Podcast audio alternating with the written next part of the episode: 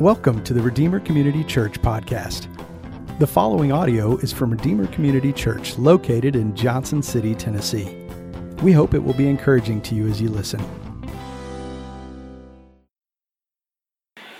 If you've got your Bibles, we're going to be in 1 Corinthians chapter 24. 14, I mean, 14. 1 Corinthians chapter 14. Um, if you've got a, a, tablet or a smartphone and want to pull it up online, we'll be in the ESV version of that. Um, 1 Corinthians 14. Let me pray for us, and we're going to jump in. God, thank you for this morning as we dive into your word. Um, help us to leave our, our, our baggage behind with what we might think certain terms mean. Um, help us to, to define it from your word and God, give us a new understanding of something that could be very beneficial and life giving for us as a church. God, ask that you would start a shift in our culture um, from what we see in your word today, um, that we'd be able to live this out as your people. God, in your name we pray. Amen. Well, today uh, we're talking about some controversial gifts. We're talking about speaking in tongues and prophecy. And so when I say those words, chances are you might have some feelings that just kind of boil up in you or some thoughts that, that come with that. When I was um, in seminary, I, I kind of had this view of the spiritual gifts, specifically these, like these known sign gifts like prophecy, tongues, healing. Those were something of the past, they didn't exist anymore, and I had pretty good theological arguments to prove my point.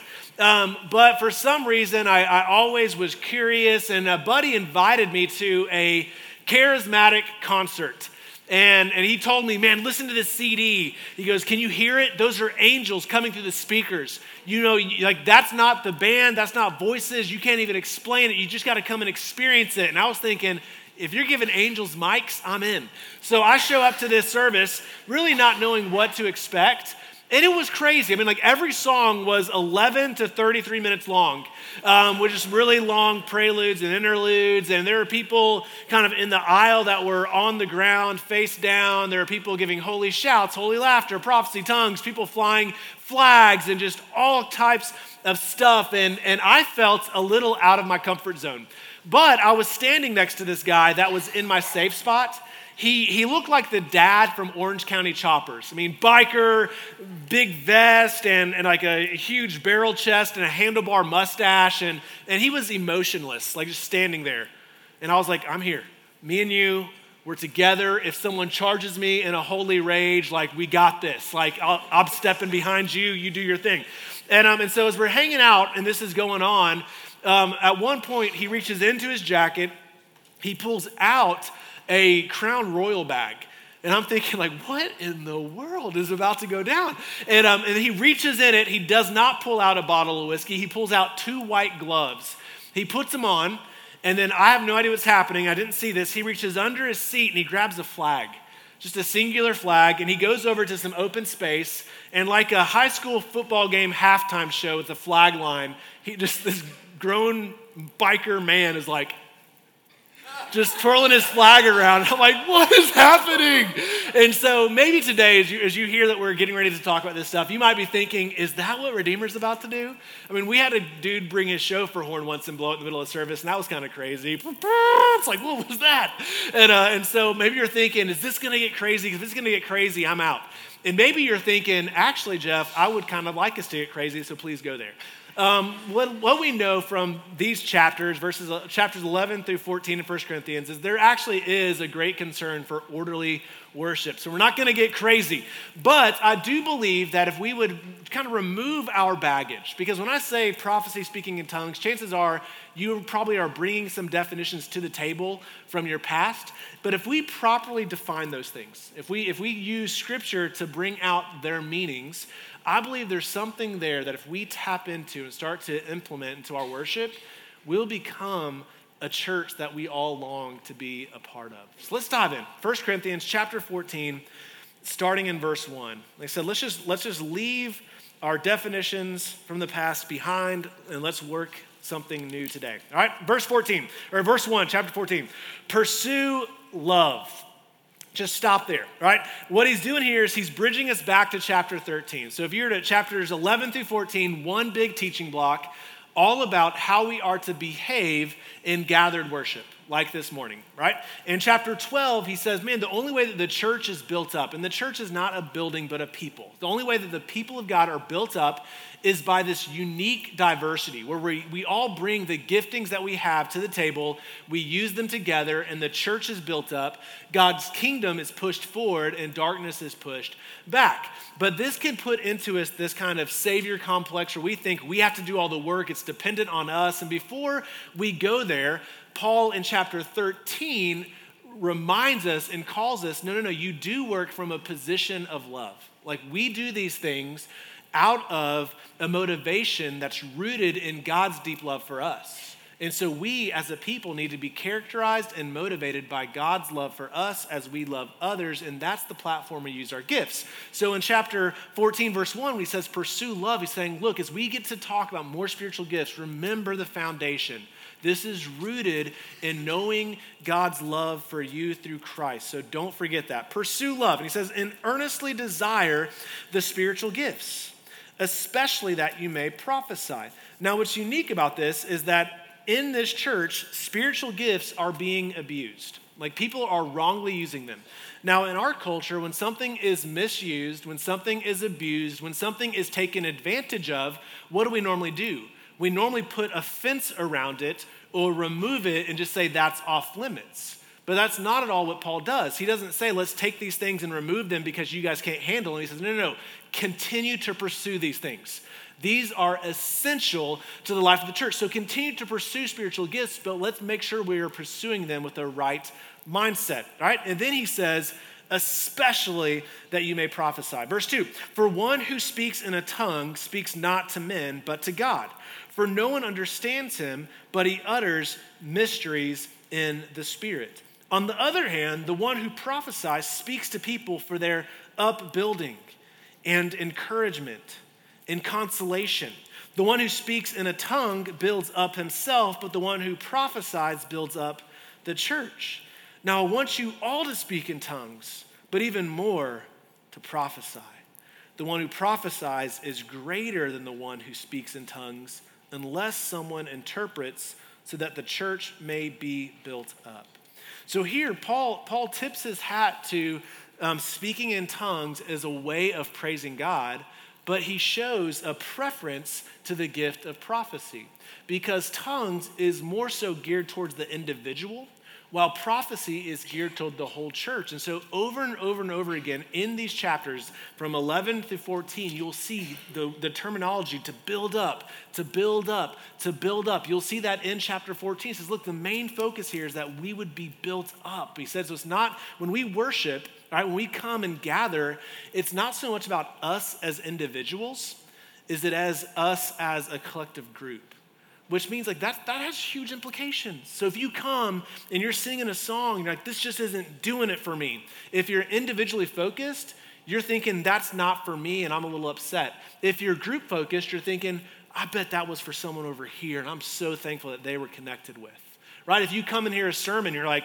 really wasn't tracking. He was referencing things from the 90s that was like, um, that's not my time. Or he was referencing things from 2018 and I'm really lost. Like, this wasn't for me. Like, I'm, I'm like, you would say, man, I'm so glad that it reached someone else because we're in it together. So he shows, like, man, there's this focus of us being together, not being individuals when we worship. And for that reason, he says, man, as much as I love prophecies, as much as I, w- or speaking in tongues, as much as I wish you guys all could do that, I think prophecy is the most beneficial thing. All right, so, so real quick, let's define those terms, right? Tongues and prophecy. What in the world does that mean? Okay, if you back up to verse 2, we get a definition for tongues. He says, utters mysteries in the Spirit. All right, so, so what is speaking in tongues? It's, it's uttering a mystery in the Holy Spirit. All right, now when we see the word tongues used in the New Testament, there are three different ways we see it used. Okay? So if you were to read Acts chapter 2, and so if you read like the Gospels, Matthew, Mark, Luke, and John, Luke was written by a guy named Luke, and, um, and that's like part one. And then we get to Acts, and Acts is also written by Luke. It's just a continuation of that gospel, okay? And so what happens at the end of Luke is Jesus, after he raises from the dead um, and he's getting ready to ascend to heaven, he tells the disciples to hang out and wait and that he's going to send the Holy Spirit, right? Acts 2 happens, and we see that coming of the Holy Spirit, and the apostles begin to speak in tongues. And what it's talking about in Acts 2 is they're literally speaking the language of the people present. So, modern day, I only know English okay? And so let's say that this was happening, I would be speaking and I could speak to you in Spanish. And so if you're if you're from from like Latin America, you'd be like, I understand what he's saying. I don't understand how this is happening, right? And if you're like maybe I could be speaking Italian or different things, like it's literal. So in Acts 2, it's literal languages that exist in the world. But what he's referencing in First Corinthians here is more of like a, a heavenly dialect. So this isn't a language that people know. It's this, it's this heavenly dialect between your spirit and God's spirit. And it seems that the mind is disconnected. Right? So it's something that, man, like, it's like, man, there's this connectivity that you're really not able to explain. You really don't know what you're saying, but you know it's good for your soul. And so that's the, that's the type of tongues we have here. Then there's another type where it's actually that, but it has an interpretation available which means that there's a way that someone could, could understand what you're saying in the spirit and then communicate that to others in a way that it would be uplifting to them. Okay? Now, that is a gift that I personally do not have. I've prayed for it, never received it. It's, like, it's almost like God saying, You get to preach, be satisfied with that. You don't get the cool thing, right? But I have friends that I love and trust that would say they have this gift. And it's so beautiful seeing them in worship because they will be present and you'll, you'll see that they'll, they'll start praying in their tongue, right?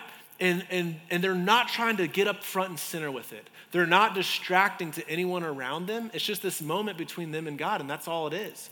I've seen other people where, they, where I've, I've, I've heard of worship services that my friends have been a part of where people try to project over the preacher in tongues. That's not what we see here at all, right? All to say that's a little um, something that I don't fully understand, but that's where I can leave it at. So when Paul's talking about tongues, in this particular case, he's talking about this, this heavenly dialect. Sometimes it's available to interpretation, sometimes it's not. It's a way that your spirit connects to God's spirit. And that's what we know from scripture that we can that we can lean into and say that's a gift that Paul longs for us to have. Okay? Now prophecy. Prophecy, we are not given a definition. Okay? But we can do some some investigation and we can figure it out. So that's what we're going to do now. We're going to investigate together and find out what is meant by prophecy. So we don't know what prophecy is initially, but we do know what prophecy's outcome is. Look at the end of verse 3. A prophecy, in the sense that Paul is using it in this chapter, results in three things upbuilding, encouragement, and consolation. All right, so what we know is that when a prophecy is given, in reference to, to what Paul's talking about here, it's going to lead to people being built up, people being encouraged, and people being comforted. Right? So now what we can see is we can start to unpack what prophecy is by looking at first what it's not. Okay? Um, in chapter 13, towards the end, we saw that gifts are imperfect provisions for an imperfect world that are temporary and when the perfect comes, those imperfect gifts will cease or stop. So if these are imperfect, uh, so if prophecy is an imperfect gift, the first thing that we know that prophecy is not, it's not something that is equal or on par with Scripture. Okay? So, in the sense that Paul is using this idea of prophecy in 1 Corinthians 14, it can never be on par or equal to the inspired word of God. Because this gift is fallible to human error. So we can mess this thing up, is what, what I'm saying, okay? So if someone gives a prophecy, they're not in a position to say, Thus saith the Lord. Like that era does not exist anymore. We have everything that God has revealed to us through Scripture as the Word of God, and there's nothing that we can do to add to that. So no prophecy would ever be on par or equal to the Word of God. All right? Another thing that we know right, is that one, it's, it's not equal to um, the Word of God, it's not equal to Scripture. A second thing is if the result is that it's upbuilding, encouraging, and comforting, is that it can't be a harsh rebuke. So, a prophecy that Paul's talking about will never be some harsh word that you give to someone else. Okay, I had a buddy in college that claimed to have this gift where he could look into your eyes and see your sin. And so everyone, like everyone that knew him, you're just like, don't make eye contact with Ryan. Like, just keep on walking. And uh, he would just look at a guy and be like, hey, bro, you need to stop looking at what you're looking at online like statistically like 85 to 98% of dudes struggle with something like that. So i'm like you're just you're batting pretty good just from the statistics right? Like but that would not be a biblical prophecy. That, that's that's something that would be harsh and, and would not build someone up. So it's not this harsh rebuke. It's something that would build us up and encourage us and, and push us closer to christ. So with that being said let me let me speak into this. Um, the, the the word prophecy okay has this, this weight to it that would make us think of something into the future. Okay? So, um, one of my favorite professors calls this an impression. He's like, these are impressions. And, and so, a camp that would say the spiritual gifts have ceased would say, I'm fine with the idea of impressions. Right? But I think the word prophecy is, is intentional and weighty because it does have this idea of something into the future. Okay, so let me explain. Um, the world we live in is filled with sin, it's filled with hurt, pain, heartbreak. We live in a broken world. Okay? Can we just agree on that? The world we live in is broken. All right?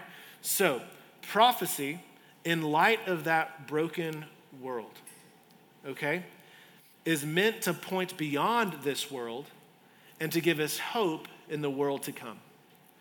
Ultimately, Prophecy is pointing us to the finished work of Christ on the cross, showing what that means for us today, and assuring us of that truth's full realization in the age to come. In other words, a prophecy is simply this it's an applied gospel truth to our present brokenness with a specific hope or a specific emphasis to our future hope. Right? So if we're preaching or, or passing on gospel truths that are personalized, that meet people in their present brokenness, but point them forward to the hope we have to come, what we are doing is we are prophesying over them in a New Testament way. Okay? So when Paul's talking about prophecy, he's saying, like, man, there is a gift that some people have to apply the gospel to present brokenness, to show people what's true of them today because of Christ's work, and then to help them look forward and to have full assurance of the hope to come. And that's, that's what prophecy is as I'm looking at this more and more in chapter 14, which is a good gift, a good thing for the church to step into. Okay? Picking up in verse 6. He says, Now, brothers, if I come to you speaking in tongues, how will I benefit you unless I bring you some revelation or knowledge or prophecy or teaching? If even lifeless instruments, such as the flute or the harp, do not give distinct notes, how will anyone know what is played? And if the bugle gives an indistinct sound, who will get ready for battle? So with yourselves, if your tongue you utter speech that is not intelligible, how will anyone know what is said? For you will be speaking into the air. There are doubtless many different languages in the world, and none is without meaning.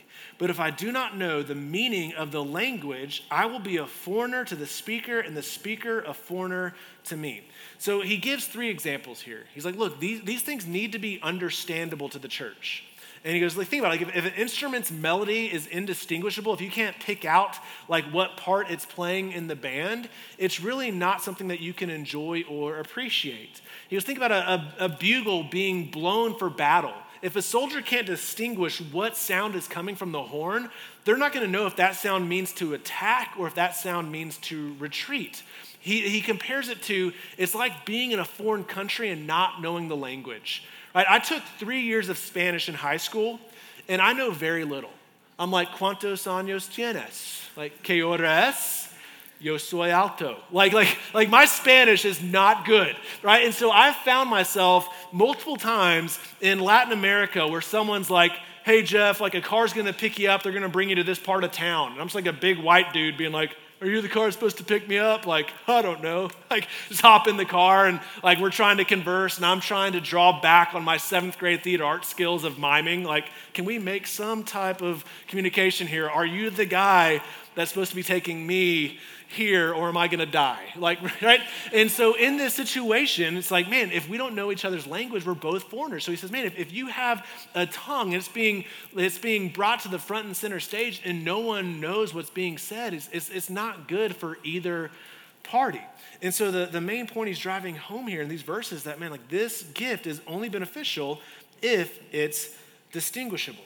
Right? And then verse 12, he says, so with yourselves since you are eager for manifestations of the Spirit, strive to excel in building up the church. He goes, Man, if you want to be a spiritual person, when you see spiritual gifts, whether they're what we look at and say that's spectacular, or whether it's what we look at and see as behind the scenes, like wherever it is, he goes, the purpose of a gift is never to, to basically lift up yourself, it's always to lift up others. He goes, Man, if you want to be a spiritual person, strive to use what God has given you in a way that others are lifted up. Okay? Verse 13, he says, Therefore, one who speaks in a tongue should pray that he may interpret. For if I pray in a tongue, my spirit prays, but my mind is unfruitful. What am I to do? I will pray with my spirit, but I will pray with my mind also. I will sing praise with my spirit but I will sing with my mind also. In verses 13 and 15, he's saying, Look, if you have this gift, and it's important that we, we, we restate this truth. Paul in chapter 12 stresses that no Christian has every gift, and no one gift is given to every Christian, right? And so now he's looking at a select few that would have this gift of speaking in tongues, which isn't everybody. That's not meant for everybody in the church to have. But he looks to people who do have it, and he says, hey, if that's you, you need to pray that God would give you the ability to interpret it. Because if, if you can't interpret it, you will know that it was good for your soul, but you'll never know why it was good for your soul. She says, like, man, I, just, I want you to know why this is good for you. So pray that God would give you the ability to understand with your mind what he's doing with your spirit. This is really interesting. If you back up to verses 7 through 11, he gives three illustrations. Music tends to engage our emotions. The bugle was a call to action or our wills. And then language is essential to our intellect. In other words, these, these, these illustrations look at the way we think, feel, and act. And so, what he's saying here is God never intended our Christianity to just be a heart thing, but it's meant to be a, a full person thing. That it's meant to affect our hearts, our minds, our wills, and our emotions. So, God is concerned about transforming all of us, not just part of us. And Paul is, is driving that home. Man, pray. If you have that ability to speak, pray that God would help you connect what's going on in your heart to your mind. Okay, verse 16, he says, Otherwise, if you give thanks with your spirit, how can anyone in the position of an outsider say amen to your thanksgiving when he does not know what you are saying? For you may be giving thanks well enough, but the other person is not being built up. I thank God that I speak in tongues more than all of you. Nevertheless, in church, I would rather speak five words in my mind in order to instruct others than 10,000 words in a tongue. Right? So, contextually, there is a group of people in this church that are challenging Paul. So, Paul started the church, he spent some time there getting it off the ground. Once it was established, he moved on to start another church. And some people that were back here still in this church basically said, like, hey, we've surpassed Paul in our spirituality, so you should listen to us instead of him. And those are the type of people that got this church all messed up in the first place, right? And so they're saying, look, we have the gift of speaking in tongues, he doesn't. So we have achieved a higher status. We are more spiritual than him. We should be your spiritual leaders. And so Paul, in these verses, he goes, wait, wait, wait, wait. If you're thinking, I don't have this gift, I have it. In fact, I use it more than any of you guys, but I understand its purpose, and I would rather speak to you five words that you're going to understand than 10,000 words that you're not going to understand. He's driving home this point that the purpose of the gifts are meant for building up the body. And if they don't build up the church or God's people, then it's better just to hold them back. Is it good to have some things that are between you and God in a personal experience? Absolutely, right? But we don't need to display those in a way that could ever make other people feel inferior. And so when we come together and use our gifts, they're meant for the whole group to be built up. Okay, look at verse 20. It says, Brothers, do not be children in your thinking. Be infants in evil, but in your thinking be mature. So when he says do not be children, there's a difference between being childlike and being childish, right? Jesus wants us to be childlike, but he doesn't want us to be childish. So think about this. Um, I, th- I think about being a parent. It's not uncommon to try to do something productive only to have your kids come in and, and start bugging you. And I don't say like I'm not saying like I don't like I like my kids, but like when I'm trying to do something and they're like, "Give me milk, give me milk, give me milk. Can I have a fruit snack? Can I have a fruit snack? Can I have a fruit snack? Hey, Dad, can I have cookies? Can I have cookies? Dad, can I have fruit snacks? Can I have milk? Can I have milk and cookies and a fruit snack?" I'm like, "Stop! I'm trying to watch my beloved Red Raiders beat Michigan State. Like, just let me have my time here, right?" And so whatever whatever it is, like like every parent knows that that kind of like you're trying to do something, your kids are coming in. So let's say that a kid comes up, like, Can I have fruit snacks? Can I have fruit snacks? Can I have fruit snacks? You're thinking, maybe they're hungry. Here are your fruit snacks. So you give them the fruit snacks. Now there is a need. You think that their bellies are hungry and that 80 calories worth of sugar will somehow satisfy their belly and that they will leave you alone to do your thing. And so, but let's say you give them the fruit snack and instead of going to the table, opening it up nicely and eating to themselves, they instead go to the living room and they're like waving it in front of their siblings, like, look what I got! this is the mom. Kid starts sent fruit stuff, like, like just rubbing it in the other kid's face. What are they doing? Like, if your kid starts flaunting what you gave them to their siblings, they're trying to make themselves look more important and make their siblings feel bad, right? It's a way of posturing themselves. And so Paul's saying, look, if, you use your gifts in a way that, that, that tries to make other people feel inferior while you look superior, because you're basically acting like a kid you're acting childish. And he goes, What we need to know, this, this call to maturity, is he's saying at the end of the day, tongues, all right, don't have the ability to engage our mind and lead us to spiritual adulthood, but prophecy does. And our goal should be to grow in our faith. And if that's the goal, we should be leaning more into prophecy than to the tongues. Right? So he's not anti tongues. He's just saying like prophecy is more beneficial for us to become spiritual adults. All right, now verses 21 through 25, I'm going to need your guys' full minds because it's going to get hard. And you might be thinking, like, wait, this whole text has been hard, right? Um, verse 21, he says, In the law it is written. Right? So, what he's going to do here is he's going to quote Isaiah 28. Isaiah is an Old Testament prophet um, that wrote to the nation of Israel, right? So, he's going to quote Isaiah 28 11. By people of strange tongues and by the lips of foreigners will I speak to this people, and even then they will not listen to me, says the Lord.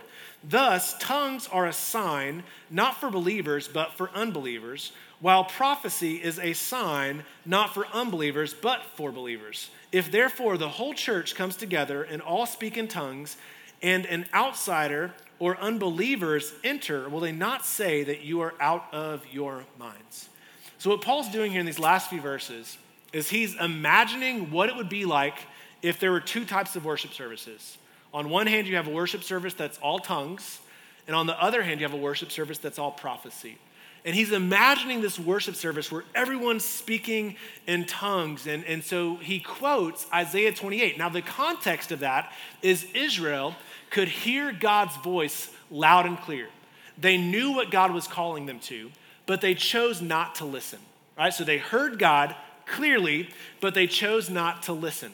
Because they chose not to listen, God allowed the nation of Assyria to come in and to conquer them. Now, this is known as the Assyrian dispersion. So they go into Israel, they take those people and they disperse them to other nations and then bring their people in to inhabit the land. So all of Israel, all these people found themselves in new lands with new languages. And whenever they heard another nation's language being spoken, it would have sounded like Babel to them. And whenever they heard something they couldn't understand, it would have been a reminder of God's judgment on them. Okay? And so what, what Paul's doing is he's saying, look, when we when we speak in a way that someone from the outside can't understand, And we are indirectly giving them a sign of judgment. If they come in, they can't understand what we're saying. Indirectly, we are actually leading them towards God's judgment. Because if they come in here and they need to hear clearly, about God's holiness and his perfection. They need to hear clearly about how we have fallen short of his glory and all of us have sinned against him and separated ourselves from him. If they need to hear clearly that if we don't have faith in Christ, that we will be eternally in the presence of God's judgment and wrath. And to, to escape that, we need to put our faith in Christ and Christ alone. If they need to hear that, but all they hear is babble, they're never going to know to turn to Jesus and to find their hope in him. He says, look, like if we're speaking in tongues, we are going to judge those that need to hear clearly the message of the gospel. All right, but then he turns in verse 24 to thinking about what if the service was all prophecy? But if all prophesy and an unbeliever or outsider enters, he is convicted by all. He is called to account by all. The secrets of his heart are disclosed, and so falling on his face, he will worship God and declare that God is really among you. He says, But if we prophesy, or if we speak in to where people are presently experiencing brokenness, and we point people to the finished work of Christ on their behalf, all right, and, and we show them what that truth means for them today, and we, we lead them forward into finding assurance to, what, to the hope that we have in eternity. He says, if we will do that, people that need salvation, people that need Christ, will find him.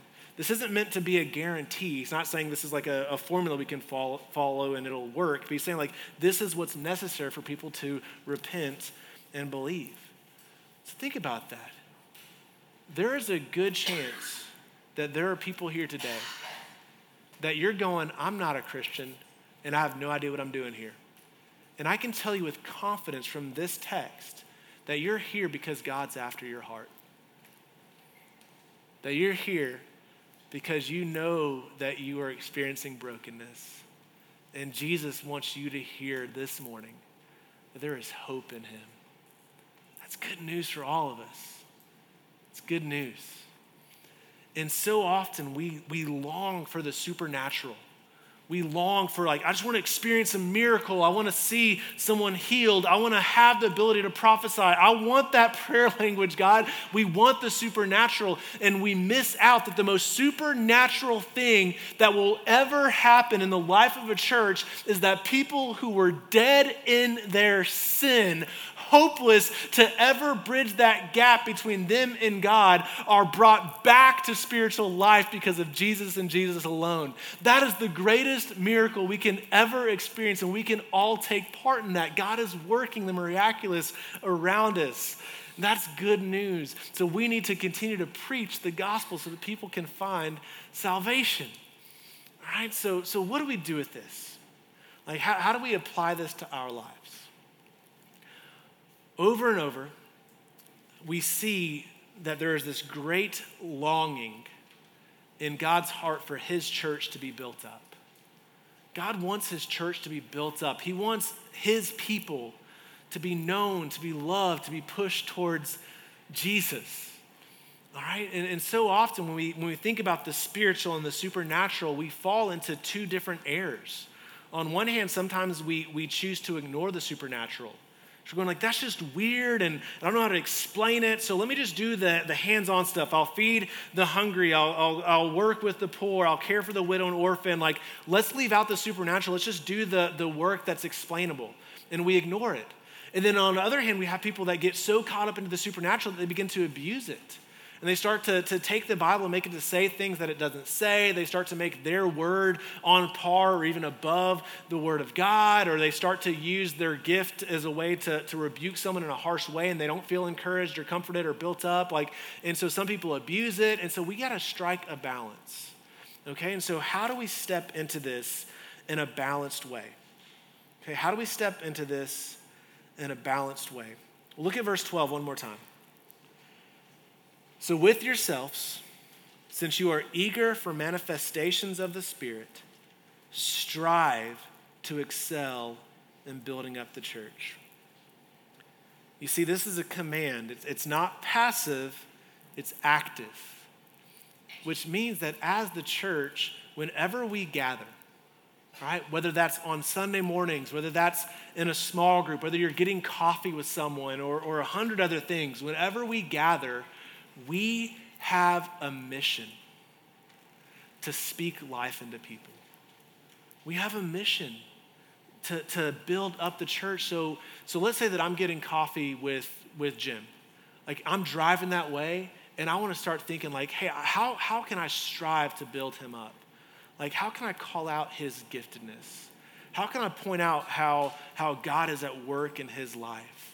How can I show him how, how Jesus' love is good news for him today? I'm, I'm thinking through those things, okay? And so I think one of the best ways, or I believe one of the best ways for us as a church to begin to build each other up is to start living in and using this gift of prophecy, but to do so in a biblical way.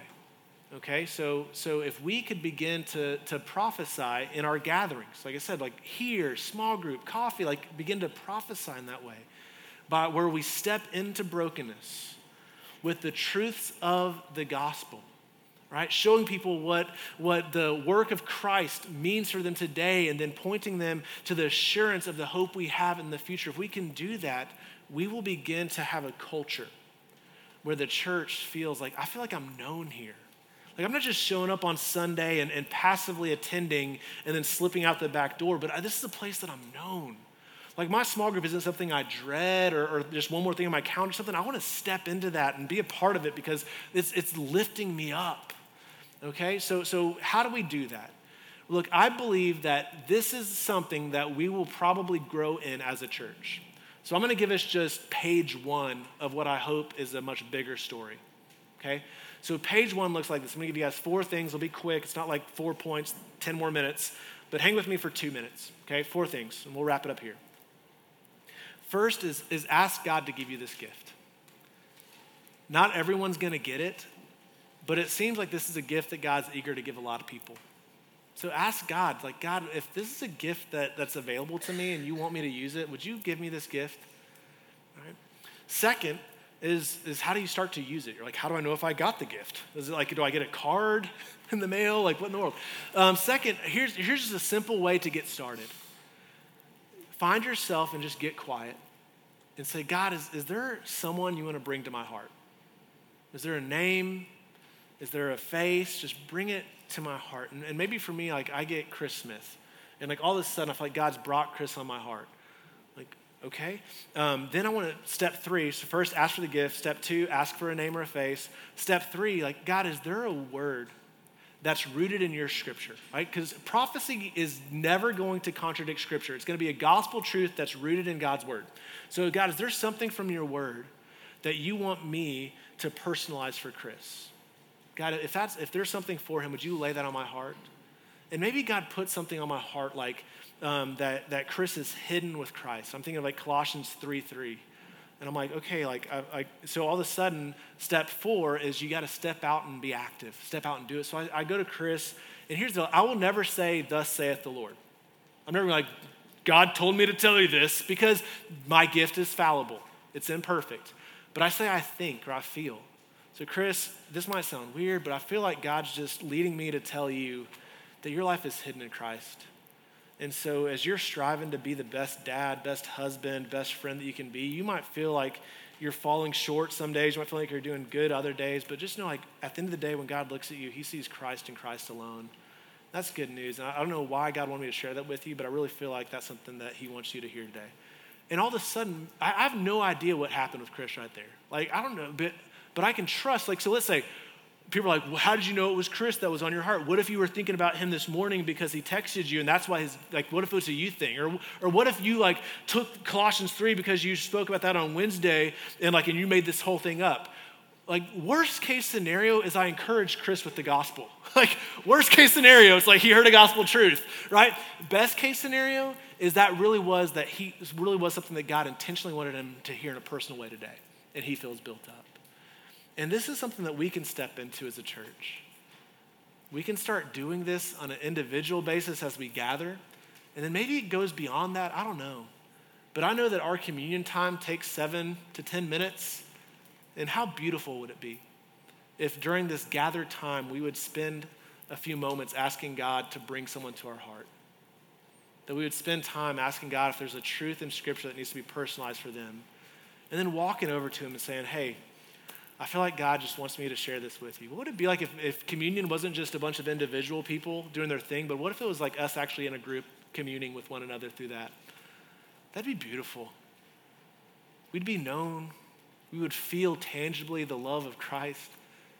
And if we're getting encouraged by the gospel, we're going to be pushed closer towards Him. That's the church that I want to be a part of. I have, a, I have a suspicion that's the type of church you want to be a part of too. God, I thank you for your word. I thank you for this amazing church that will hunker down and, and work through hard texts and, and engage their minds. God, we know that you want us to become spiritual adults in our faith. And, and God, if, if, if this prophecy is a way of stepping into that and, and, and encouraging us and growing us closer to you, God, help us to do it biblically, help us to do it well. And God, ask that you would shift the culture of this church where we would really know each other in a much more intimate and personal way, and that we would encourage each other like never before in such a way that when people who don't know you step into this place, they just fall down on their face and know that you're among us. That's your name we pray. Amen. Thank you so much for listening to this audio from Redeemer Community Church in Johnson City, Tennessee. You can connect with us and find out more information at redeemercommunity.com.